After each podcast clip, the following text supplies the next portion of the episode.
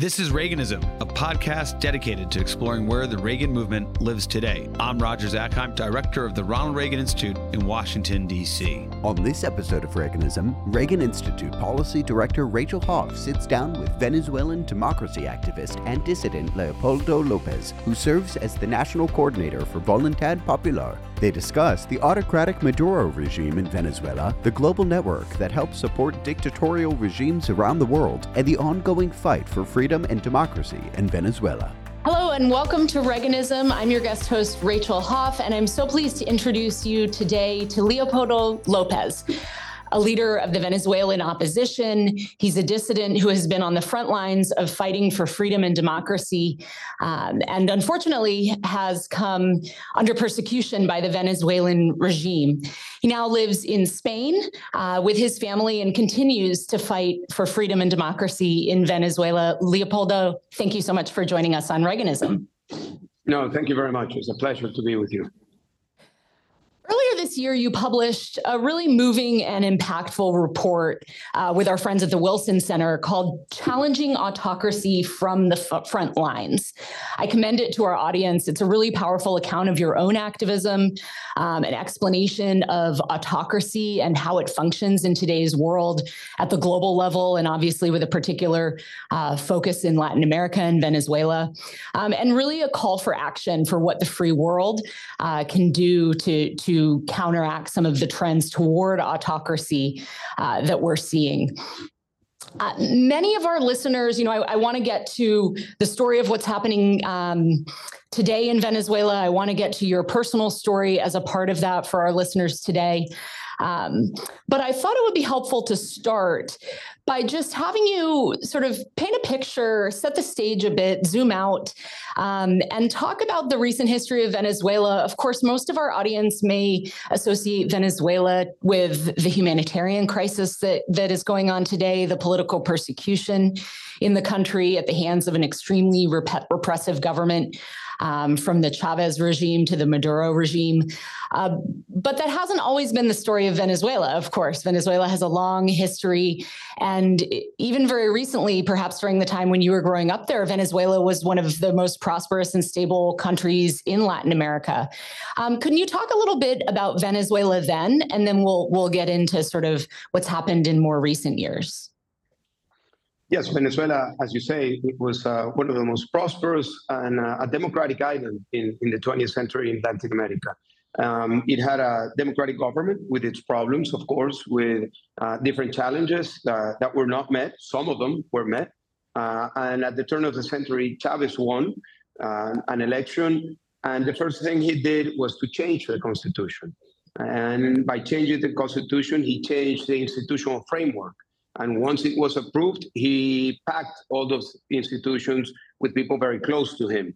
So that was the beginning of the end, really, uh, of the end of democracy. However, it was not a, um, uh, an immediate uh, pass from democracy to the autocratic regime that we have now. Uh, it was a gradual process where we were losing our freedoms um, one by one. And uh, I've gotten to learn the hard way, like millions of Venezuelans, something that might be obvious, but it's uh, sometimes forgotten, is that freedom is not one thing. Freedom is a sum of many things. Uh, a person, a citizen, is free because that person can do many things. He can speak out. He can have a freedom of assembly, or or she can work or, or wherever she wants. So it's about a sum of things that we're taking away from the Venezuelan people. Uh, it started with the press, uh, then censorship, then self censorship, then the control of the judiciary, the manipulation of the laws, uh, then, of course, the politicization of the entire institutional framework, and particularly of the military. Uh, and in the case of Venezuela, because at the time uh, we were an oil country, and I will explain further along why we are no longer an oil uh, economy. Uh, at the time, it was also the control of all of the resources of 96% of uh, the uh, income of, uh, of the exchange rate of the dollars to Venezuela. Um, it was a very rich state that was able to manipulate. and we were losing democracy and th- this was seen by the closure of TV stations by the imprisonment of um, union leaders, by the expropriation of land, by the control of prices, uh, control of um, all of the private sector in many different ways, uh, then censorship all throughout to a point where even the internet has been completely censored. So it was a process that I would say from the year 1999 until 2014, uh, it was uh, a democracy that was in decay. And even Venezuelans at the time during that period thought that we were still living in a democracy. And many people that were looking to Venezuela from outside also thought that Venezuela was a decaying democracy, but a democracy at last. So there were a lot of adjectives to what was happening in Venezuela. Some people would say it was a tropical democracy, a Caribbean experiment of democracy. Uh, others would say it was a competitive autocracy. Others would say that it was a democracy in decay. I believe that when you start putting adjectives to democracy, it's a problem, uh, and it's a democracy under some sort of distress or or or, or difficulty. Uh, and then came 2014. In the year 2014, two things happened. Uh, the first is that um, we called for protest. Uh, I had been uh, the mayor of Caracas for eight years of uh, the central area of Caracas. Uh, then I was disqualified to run for office in 2008 because I was going to win the governorship of uh, the metropolitan area.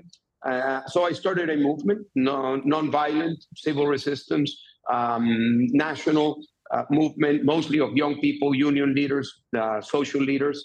And in the year 2014, alongside with uh, other leaders like Maria Corina Machado, who is now our candidate, Juan Guaido, who was the interim president, and many others, uh, we called for protest uh, in January of 2014. Um, we called for the people to go out to the streets to protest against the fact that Maduro had stolen an election the year before, uh, against the, the, the uh, control of the economy, the price controls, the decaying situation, and all of the things that were happening to many different sectors in many different ways. And uh, tens of thousands, uh, hundreds of thousands of people went out to the street.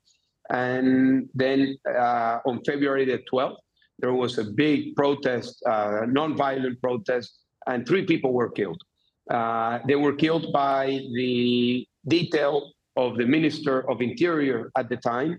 And a few hours after the Bassil da Costa, a young carpenter of 21 years old, was killed uh, with two shots in the back of his head, there was a warrant for my arrest. So I had to go into hiding, uh, and I made the choice of presenting myself, of turning myself in. Um, on February 18th, I, I did so with uh, hundreds of thousands of people in Caracas and, and elsewhere. And uh, from that day, for the next four years, and then for the next seven years, uh, I was in solitary confinement in a military prison, then sent to house arrest, and then uh, back to military prison, then back to house arrest, from where I was able to escape. Uh, and then I went to the Spanish embassy where I stayed for a year and a half before I escaped uh, from Venezuela against my will uh, to Spain, where I am now. So the year 2014 also marked the uh, a process of not seen before prolonged protest. Uh, it started in January and they went through June. Uh, at the same time, there was a plunge in the oil prices. There was a collapse of a very fragile economy that depended not on oil, production. And this is very important, depended on prices of production, because the production had been decaying from 3.7 million barrels of oil in 1999 in Chavez to uh, a bit less than a million at the time. So they had collapsed the, the oil industry. Uh, and that created the, the, a very clear understanding inside and outside Venezuela why it was clear that we were uh, an autocratic regime because of the repression, the tortures, the killings, uh, and the ugly face of Maduro as a, as a dictator. Well, I want to sort of go piece by piece in that that story that you present such a a, a powerful and and unfortunate narrative of the last you know decades of, of Venezuelan history and and especially what's what's happened since 2014. Um, I want to talk about the decay of democracy. I want to talk about your own uh, political career, about your activism and, and imprisonment. To start, you you you uh, painted a picture of of the slow decay of of freedom and democracy in Venezuela, and that's something that I think is important for for us to understand um, in the free world. That that freedom, you know, it's not a light switch. It's not as though demo- you know democracy is there one day and and gone the next. That that it was a slow erosion of freedoms over time, um, especially when Chavez came came to power. Um, tell us a bit you know for for you you went on to run for office and and eventually emerge as a as a political activist and an opposition activist but for for the average uh, person in venezuela how did how did life change during that time when the freedoms were slowly eroding and when democracy was slowly decaying yeah, it's a it's an interesting uh, question because it, it affected different people in different ways until it affected everybody in the same way. So at the beginning, it was um, uh, focused attacks on different sectors, on some uh, political activists, the private sector, but not all of the private sector, different parts of the private sector. Um, then uh, against some public uh, servants, then um, then uh, the union leaders. So as I said before, it was kind of attacking different aspects of freedom to different groups.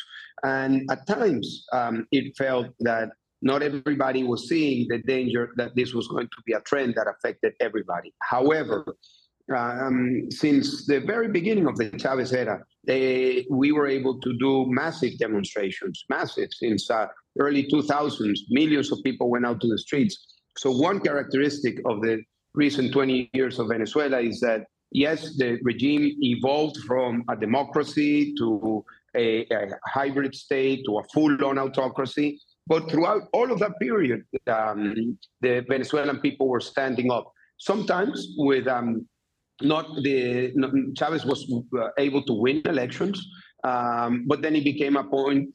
Uh, it came a point where they had to tweak the elections.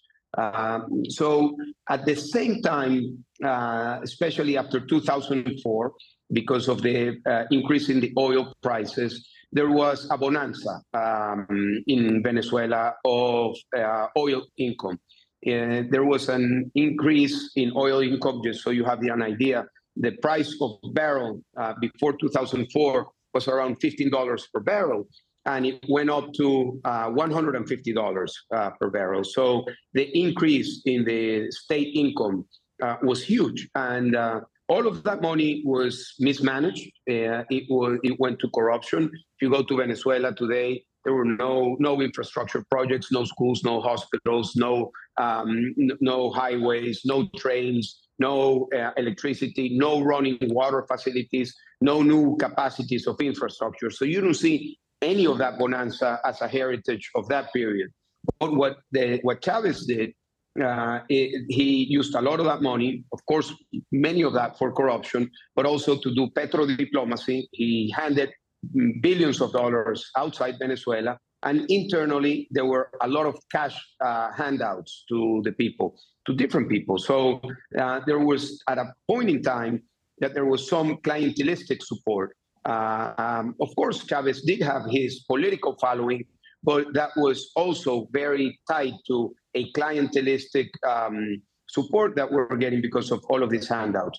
All of that started to change uh, in 2014 because of the collapse of the economy, um, which is a complete and this is very important responsibility of Chavez and Maduro, because many people today in Washington and elsewhere, I, I see that they fall for the narrative that the collapse of the Venezuelan economy is because of the imposition of sanctions that actually happened many years after that. The imposition of sanctions happened in 2019, and, and the, the, Venezuelan economy had collapsed many, many years before that. We already, by 2019, we already had hyperinflation, we already had price controls, long lines of people, humanitarian emergency, massive exodus of uh, Venezuelan people. So um, the, the, the point, uh, as I said before, was uh, was uh, 2014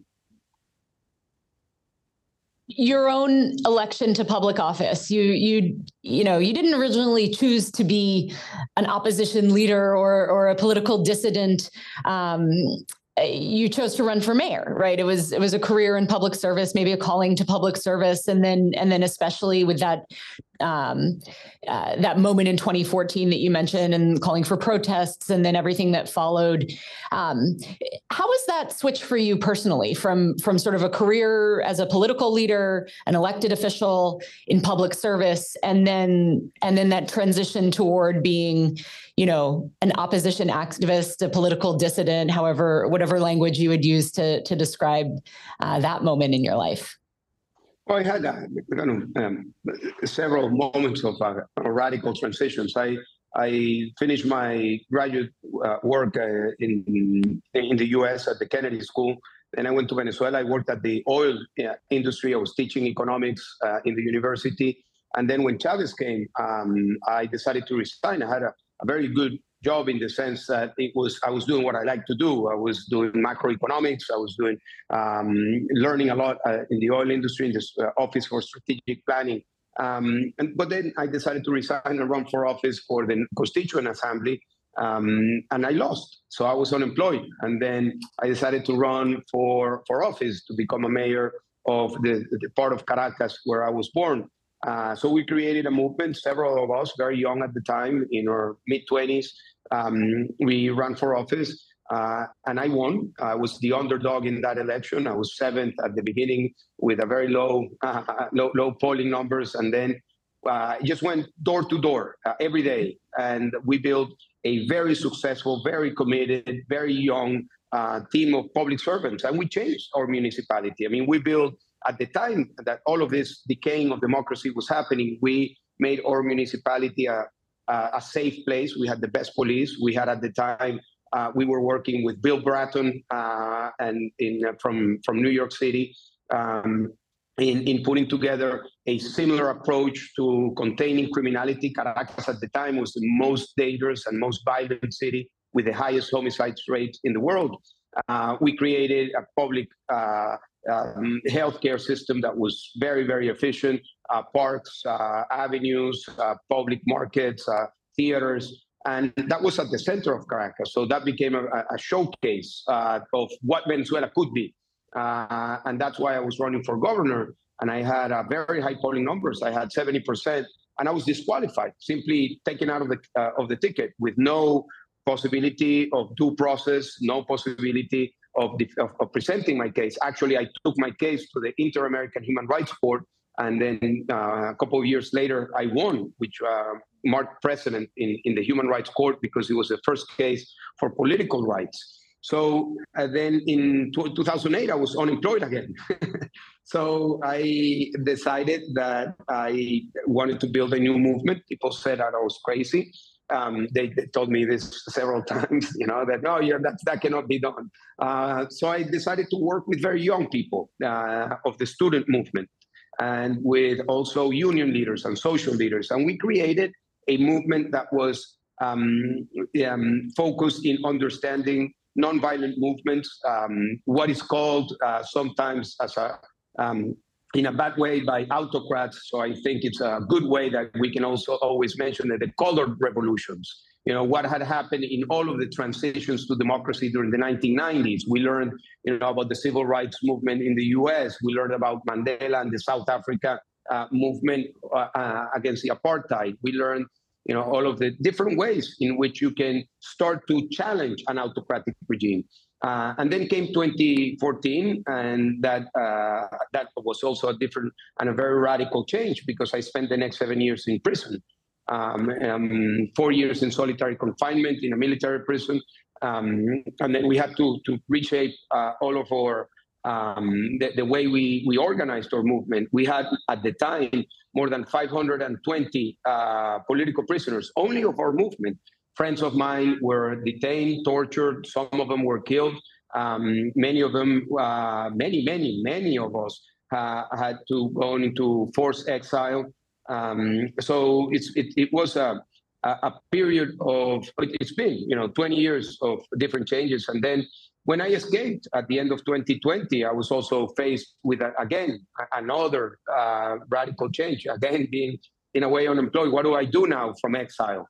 Uh, and that's why I decided to work with other people like me from all over the world uh, to create a global alliance um, of like-minded people who are fighting for the very core values of, of what freedom means, which is, if you can if you can take it down to very concrete ideas, is about free and fair elections. It's about human rights. Uh, it's about the rule of law, and it's about individual rights. And then within that umbrella, you can find you know those who are center right, center left, center center. You know, because at the end, when you're fighting for freedom, you're fighting for something that is very basic. And uh, one of the, the one of the mistakes I think many movements make is that they try to find the nuances. You know, it's a very popular world finding the, the gray areas. When you're fighting against autocracy, uh, there are not really that many nuances. You know, it's uh, the the oppressor uh, and the oppressor. You know, the um, the tyrant and the people, and that's a that that's a, that's a, a challenge that I've seen. It's very similar of what we're living in Venezuela and in many other countries in the world.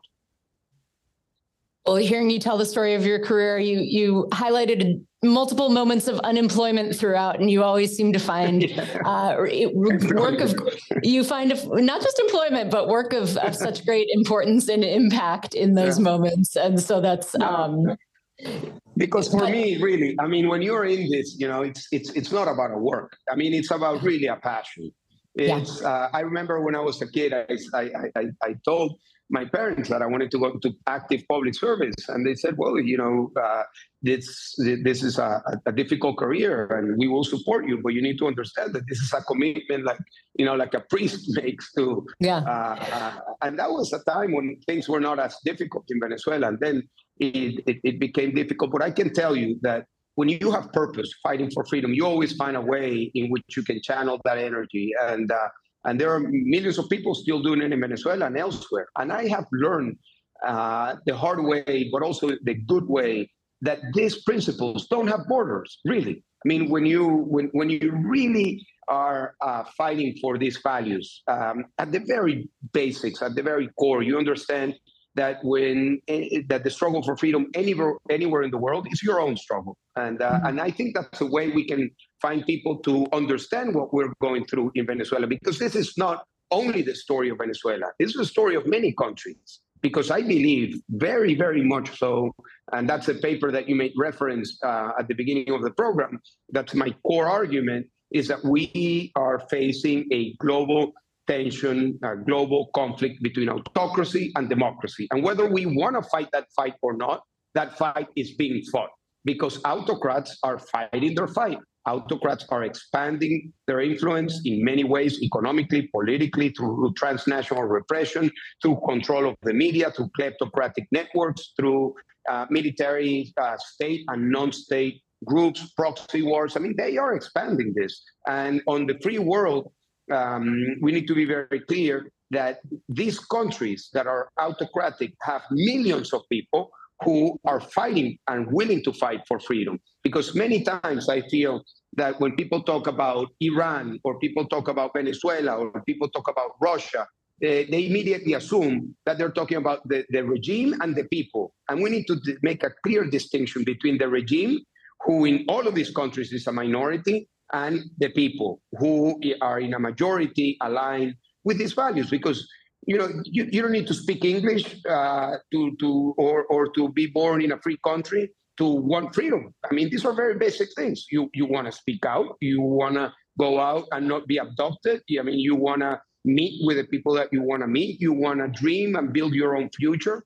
Uh, and these are very basic things that we need to fight for throughout the world You've just articulated in a really powerful way, really the central mission of the Reagan Institute's Center for Freedom and Democracy, which channels President Reagan's legacy on these issues, which as exactly as as you've just said, is is that every person around the world, regardless of their country of birth or their citizenship, um, wants to live in freedom and deserves to live in freedom, that it's the birthright of all humans just by virtue of, of being born human. Um, one of the programs that we that we run in, under our Center for Freedom and Democracy uh, spotlights the cases of dissidents, uh, people like yourselves who, who are fighting for freedom around the world. And I think there's no more powerful testimony to and testament to the commitment, the purpose um, that, that, you talked about earlier, the mission um, of this work, than than the time that so many uh, dissidents spend as political prisoners. And that's part of your story, as you mentioned as well seven years in prison, four years in solitary confinement. That's something that um, those of us in the free world can't even really wrap our our, our minds around how how someone um, not just survives through an experience like that, but really comes out um, motivated to continue the fight for freedom. Tell us a bit about what that time in your life was like when you were imprisoned, when you were even in solitary confinement for the simple crime of, of fighting for freedom, and, and what impact that had on you. Well, I was um, uh, I was uh, detained and immediately sent to a military prison. It was uh, that day was uh, February the 18th, and and the day you know started. I started that day in, a, in, in the trunk of a car because I was in hiding. Um, then went to a friend's house close to a place where we had called for the people to gather. To my surprise, many, many, many more people than what I expected came out. I'm talking about hundreds of thousands of people. Uh, and that day, they, they threw me in uh, an armed vehicle from there because there were so many people. They took me to an airport. From an airport, they took me in a helicopter to a military base, then to the tribunals, and then uh, to a military prison that was an hour and a half away from Caracas. So by midnight of that day, I had the I, I, I was in, in the place where I would spend the next four years. Um, and I heard just the, how the locks from the many doors in uh, in a building that I was by myself because it was a, a, prison with two buildings, one with like 500 prisoners, and in the other building it was just myself. Um, and then from that moment on, I knew my life had changed. Um, I had the opportunity to read um, quite a bit about people's experiences in prison. Um, so I read uh, because there was a warrant for my arrest um, some months before that. So I knew that this was uh, a possibility. So I read about um, the experience of Mandela in prison, the experience of uh, Gandhi, the many times he went to prison, uh, of Luther King, that he had short periods of time in prison, uh, of many Venezuelans, uh, activists that throughout our Republican history had to go to prison. Actually, the story of Venezuela the, of the last 150, uh, 200 years has been prison, exile, and politics. So one thing that was uh, always mentioned, um, it was the importance of routine. So I, um, I, I, knew that that was something I needed to put together very quickly. Um, so I decided that my routine was going to be simple, but um, but I was going to do it every day. Uh, I would uh, do three things. I would try to exercise my my my mind some way, reading, writing, uh, drawing, or or trying to do something with the with uh, with the changes I had because sometimes I didn't have books, sometimes I didn't have anything, uh, but exercise my head. Uh, then I would pray every day. Um, I'm a Roman Catholic. I'm glad that I had that in my backpack at the time. I just, you know, uh, I was born and raised with something that at that time um, became an essential um, lightning rod for me. Um, and, and, then I would exercise physically. I had nothing in myself, but I would do you know exercise with my body weight, and I would do those three things every single day. And the other thing that really helped me was I became aware very quickly that time uh, was an adversary, that uh, that time can play tricks on you, uh, and if you live every day thinking, uh, especially in that moment of, of, of great intensity, uh, psychologically, um, thinking what's going to happen next week, and you put all of your hopes in what's going to happen next week or the or the month uh, or three months ahead, and then that time comes and that doesn't happen. You're putting yourself in a roller coaster of collapse. Um, so I decided to just live day by day, just day by day. I would do the three things. I would uh, do uh, my vision of the future was just thinking about Venezuela uh, I wrote two books in prison when, when I had time. Then they took all of my uh, all of my uh, my books, my pens, uh, everything away. Um, one of the most humiliating things is not that they don't allow you to write; is that they allow you to write and then they steal what you write from you. So for years, even after I went out of prison, um, I had this very paranoid way of writing my own personal notes. I mean, I would because I developed a way of like writing things that I could only kind of decipher, you know, so I would write a paragraph here with a star and then like four pages and then uh, the continuation of that idea. uh, uh, and, and and for years after after that, I, I would still find myself kind of writing in that very paranoid way. Um, at a point, they allowed me to write, but they had a, a, huge camera in front of the only desk that I could that I could uh, study and write. So imagine that you you're a prisoner. Um, your worst adversary has cameras all over you, and even when you're writing, um, they are reading what you're writing. And um, uh, actually, recently, I, I was in Brussels and uh, I, I met a Venezuelan on the streets, and, and he, he told me that uh, he had been one of the people in the military intelligence police that would read my writings and that they couldn't believe what I was writing because I was writing just about you know the, the what we could do in in Venezuela um, economically speaking. My passion is oil, you know, the economy of Venezuela. So I wrote a book about energy policy in Venezuela, and um, and I wrote a book about my experience. So you know, a, a discipline and and also, I, and I have to say this because this was my my main pillar, my wife and and my mother and my kids. Uh, knowing that they were doing everything that they could uh, to uh, to, to get me out of prison. My wife um, was a school teacher. Um, she was she had a TV program, a radio program, also a sportswoman. She was a Venezuelan national kite surf champion, and so she was not involved in politics. And then, well, but we we both like to do extreme sports. So I um when when I went in, I said you have to be my voice, and um, you know this is an extreme sport, prolonged in time, uh, and. Uh, and, and she really uh, transformed herself into the most effective advocate. She met with uh, Pre- uh, Vice President Biden, then with President Trump. She met with, you know, maybe 40 senators. She met with um, the president of Spain, the president of Argentina, of Mexico, of Colombia, uh, with the Pope. She just went all over talking about not only my case but the case of the political prisoners. So um, that that was really something very important for me, just to know that my family, uh, because when you're a political prisoner, and, and I learned this the hard way, um, the the real lifeline uh, that you have is your family and, and your close relatives because they are the only ones who can make decisions about your legal defense. Uh, they are the only ones who can go visit you in prison.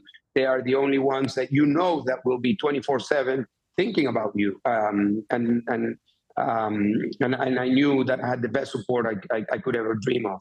So th- those were the things uh, that during that, uh, that period. Uh, and, and what I got out of it, you know, many things. Uh, but I, I, tell you what I didn't get. Uh, I didn't get resentful. Uh, I didn't allow for the regime to capture my sentiments and my heart and, and make me a bad person. Uh, and I was very conscious of that. I was very conscious that my fight was in my head and in my heart. Um, not that I'm not a fighter, I'm a fighter, but uh, but I don't want my motivation to come from uh, from resentfulness, from hate uh, uh, towards anybody because I think both are very powerful motivators. You know, just uh, the, the hate and love, resentfulness, or hope are, um, are, are very powerful. And you need to, you, as human being, you need to make a decision. You know what path you're going to take. Uh, some people don't have the choice, but if you're conscious about it and you make the right choice, you can be as righteous, you can be, you know, as as motivated, you can be as much of a fighter, um, motivated by just uh, the, the, the right reasons and the right values. Our audience will remember that we've had uh, other political prisoners on the show, former political prisoners, future political prisoners. Um, in particular, we've had the families of, of political prisoners on Reaganism, spouses, uh, children who are advocating um, for their for their loved ones. Um, people imprisoned in places like Russia, in, in Hong Kong at the hands of the Chinese Communist Party, and the similarities between your stories, um, how how you manage difficult times, how you find inspiration in the values that that drive you in faith, in in routine really stand out to me. And it reminds me of something that you write about in in your wilson center report um, you talk about kind of the illiberal collaboration that happens between autocracies around the world, how Venezuela is connected to, to uh, global autocrats. Um, I'm going to read something that, that you wrote in the report and ask you to expand on it. So you you're you say that you're often asked how a how a dictator like Maduro can hold on to power when he and his predecessor really so thoroughly plundered their own country. And you say that one reason stands out. Quote, the support Maduro receives from other autocratic regimes like China, Russia, and Iran, these friendly regimes provide funding, technology, military supplies, and know how, all of which are ruthlessly deployed against those campaigning for human rights, democracy, and freedom in Venezuela. That's very practical support. It's not just you know your your argument isn't just that autocracies have things in common. It's that they're working together at a very practical level uh, to shield each other to empower each other in their own uh, oppression and persecution of people fighting for freedom and democracy within their borders beyond their borders um, and also to, to really work against the free world. Um, talk a little bit about how you see that network uh, functioning in the 21st century, and, and importantly, also in addition to how it works um, and what it means for democracy, what, what the free world can, can do about that.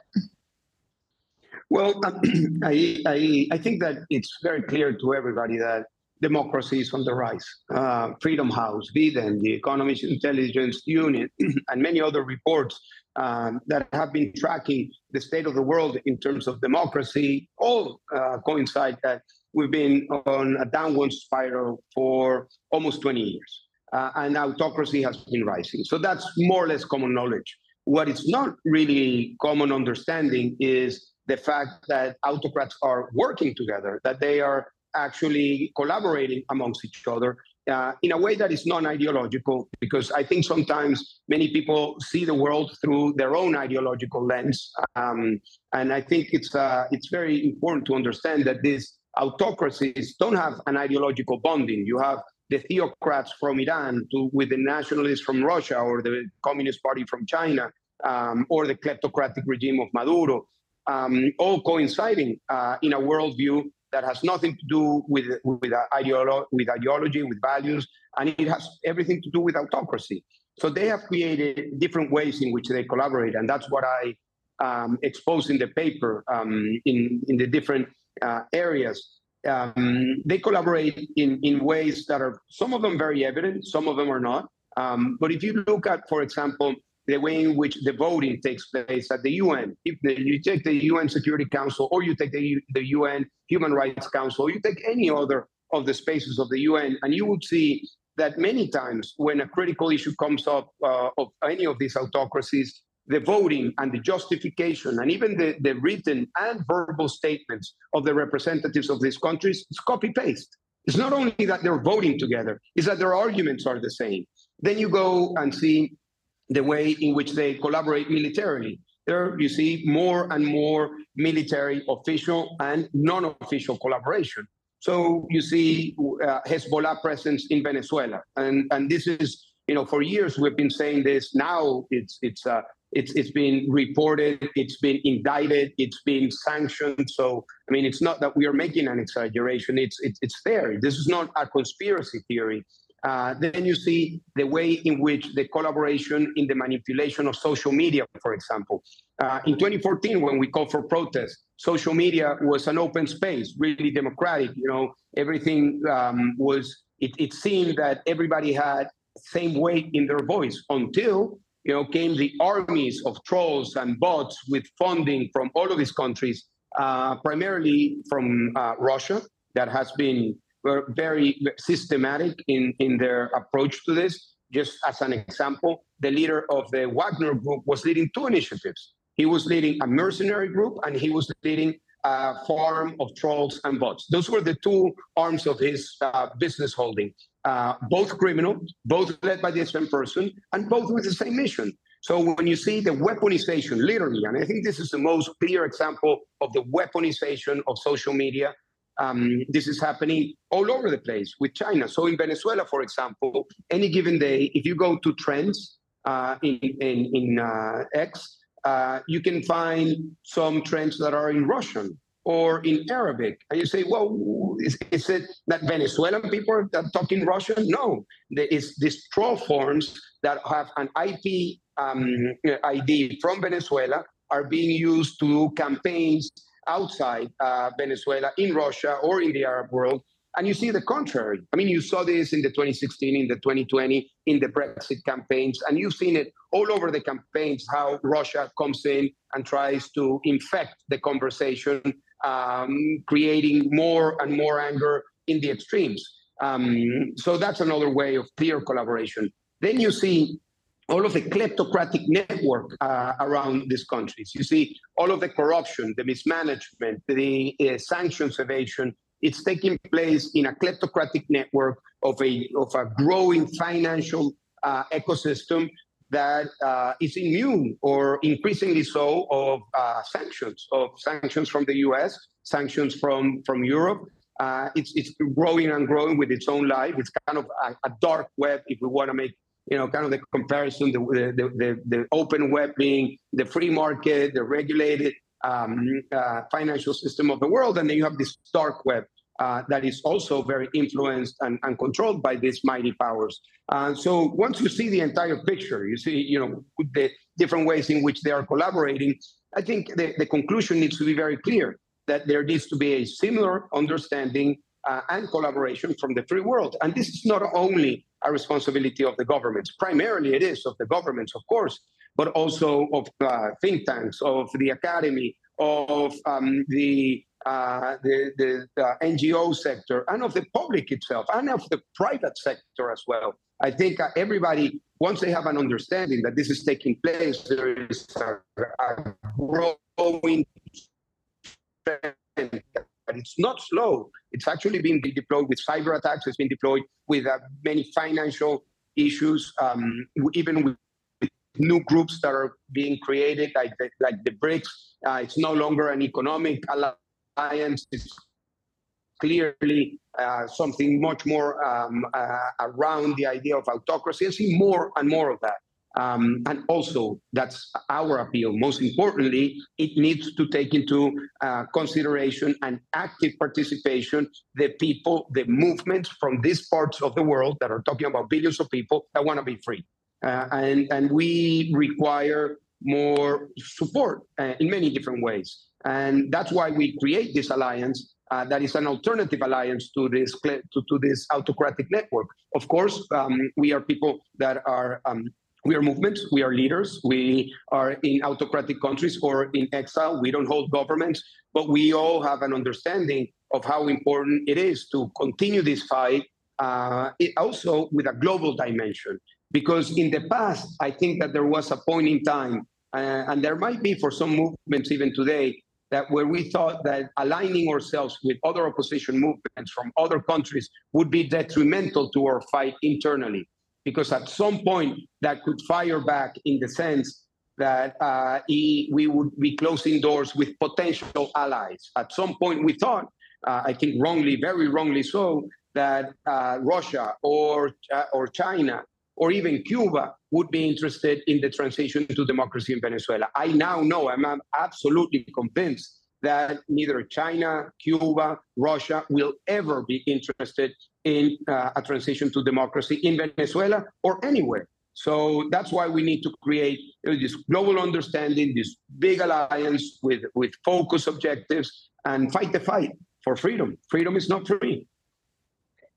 Well, we've talked about a lot of heavy topics on today's podcast, from the global network of autocracies to the uh, repression and, and oppression that are happening in today's Venezuela and your own personal experience in that regard. But we like to end each episode of Reaganism on a more opti- optimistic note, um, in line with President Reagan's own legacy, um, speaking in hopeful and optimistic ways about the future and about freedom. And we ask each of our guests uh, if they have a favorite book or speech or a favorite quote quote from President Reagan that they would like to share with our audience. Do you have anything for us today? Well, th- there is one, and I think it's very linked to what I was uh, saying just before that um, freedom is no more than one generation away from being uh, extinct, from going to extinction. And um, that's, I think, a quote that fits perfectly in what I said before about the need of a generation uh, and a generation that has different responsibilities, different areas, different spheres of influence, but it requires a commitment um, to sustain, defend, and expand freedom. So I, I, feel very identified with that, with that quote being applied to this moment. Well, it certainly underscores the important of importance of your work. Leopoldo Lopez, thank you so much for joining us today on Reaganism, and thank all of you for listening. Thank you. Thank you very much. We hope you enjoyed this episode of Reaganism. New episodes premiere weekly every Monday on YouTube and all podcast streaming platforms. If you like this episode, be sure to let us know and share with a friend.